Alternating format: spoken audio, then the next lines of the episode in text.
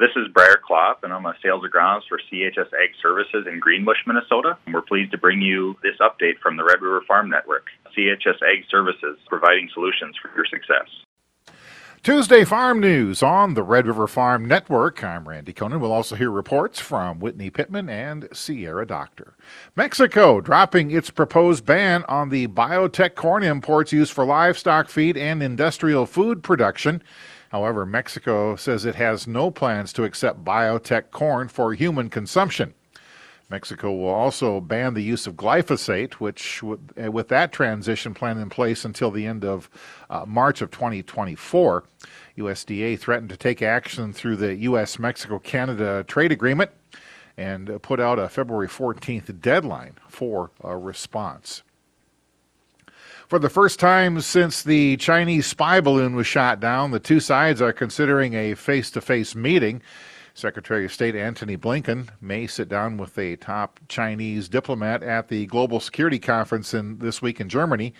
Earlier this month, Blinken postponed a high profile trip to Beijing due to the violation of U.S. airspace. Well, markets were relatively calm to start the week. Red River Farm Network farm broadcaster Whitney Pittman has more.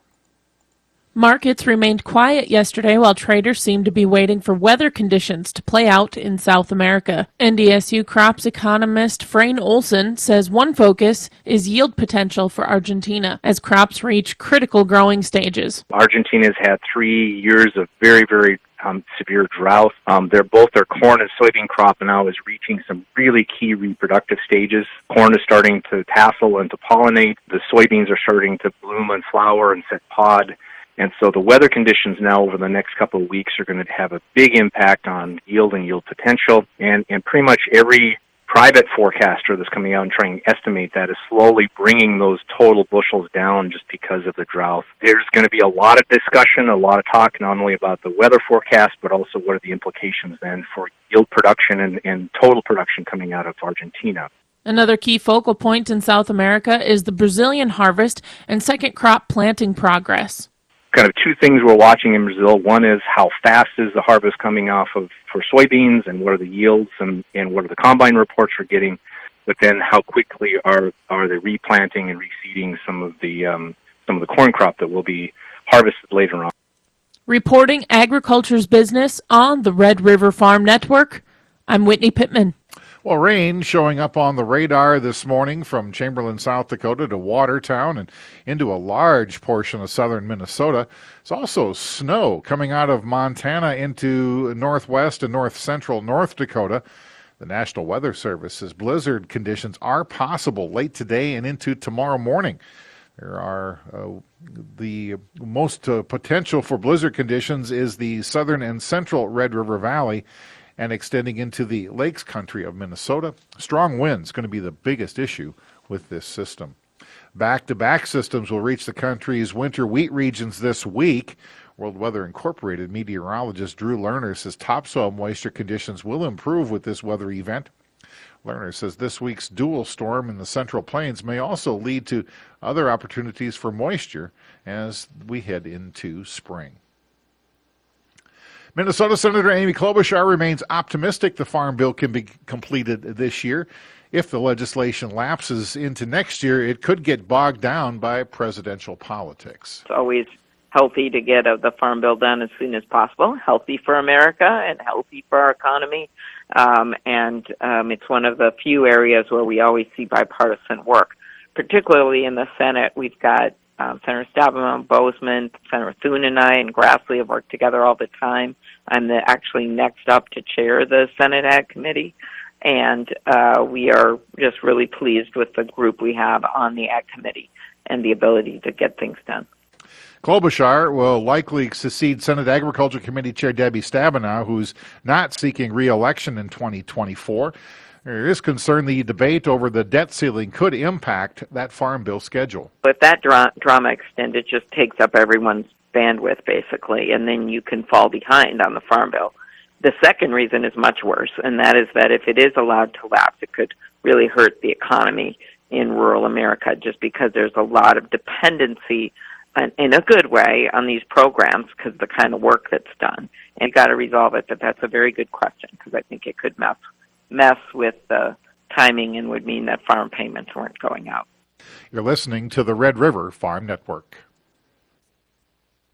Tuesday Farm News on the Red River Farm Network.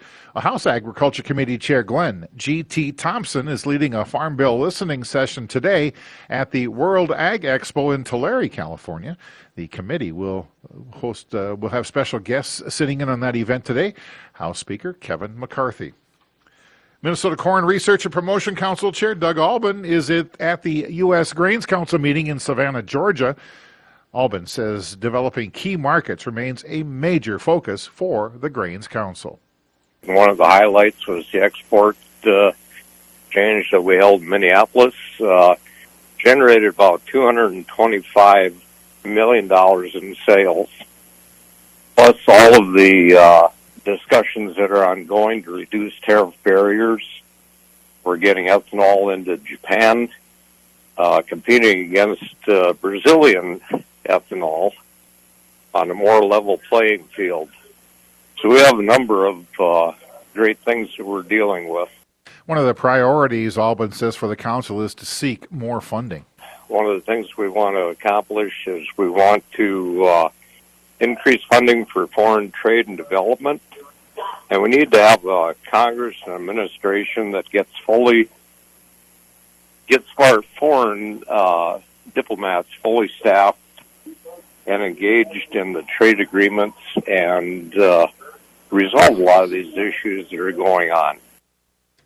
Ukrainian government claiming Russia is sabotaging the inspections of ships heading to its ports. Total of 145 vessels are in line for inspection, with 122 of those ships heading to the Ukrainian ports to pick up grain inspection process is part of the Black Sea Grain Initiative and includes uh, participation from Russia, Ukraine, Turkey, and the United States, or excuse me, the United Nations. Ukraine alleges Russia is intentionally slowing down those inspections. Corn is gaining a good position heading into the 2023 growing season. Red River Farm Network farm broadcaster Sierra Doctor has that story. Transportation issues have cleared up, opening export pathways for commodities. Farmers Business Network chief economist Kevin McNews says this year there's lots of optimism around the corn market. First of all, in the last year, it's been a struggle to see corn get exported to world buyers. Several factors have caused a headwind around that. One is the strength in the US dollar, especially between January and October of 2022. We saw the US dollar climb sharply, up 30% against some of the major currencies around the world, which is a huge downgrade in terms of being able to export corn. Secondly, in the last fall harvest period, we had hiccups and huge disruptions as a result of the Mississippi River and the drought that impeded our ability to export to world markets. McNew expects fertilizer prices to stay elevated. In 23, the world is going to be struggling still with high nitrogen fertilizer prices. U.S. farmers are probably in the best position to grow corn because of our abundance of natural gas, which is helping us have reasonably cost nitrogen fertilizers, but the rest of the world is not so fortunate. And so I think we will see a big pullback in world corn acres where U.S. farmers may be able to at least maintain and possibly move higher. So overall, we look for solid prices in 23 with corn probably having the best upside potential. Reporting agriculture's business. I'm Sierra Doctor on the Red River Farm Network. Well, the doors to the Northern Corn and Soybean Expo open at the top of the hour with registration and a trade show. Speakers today include Virginia Tech uh, Professor Emeritus David Kohl, StoneX Fertilizer Director Josh Linville, former House Ag Committee Chair Collin Peterson, Ag Meteorologist Eric Snodgrass, that expo will be held at the Fargo Dome. Minnesota has gone two years without a bonding bill, and that's about to change. The proposal with nearly $1.9 billion in infrastructure projects has been unveiled. Senate Capital Investment Committee will take uh, testimony on the bonding bill today. A vote could happen in both chambers by early March. This plan includes over $245 million for transportation. That would be broken down by $79 million for road improvements, $67 million for bridge replacements, $18 million to assist with port development. This is the Red River Farm Network. Good morning. Welcome to Inside Agriculture on the Red River Farm Network. CoBank lead animal protein analyst Brian Earnest says even with food prices on the rise, consumers are turning towards beef to fulfill protein needs. Yeah, overall, the last couple years, the demand's been really pretty good for animal protein. And we've seen that, that really kind of primarily on beef. Beef has taken a strong, strong position with the consumer, gravitated towards uh, that area overall. And, and, so we've seen a mix in terms of uh, purchasing behavior.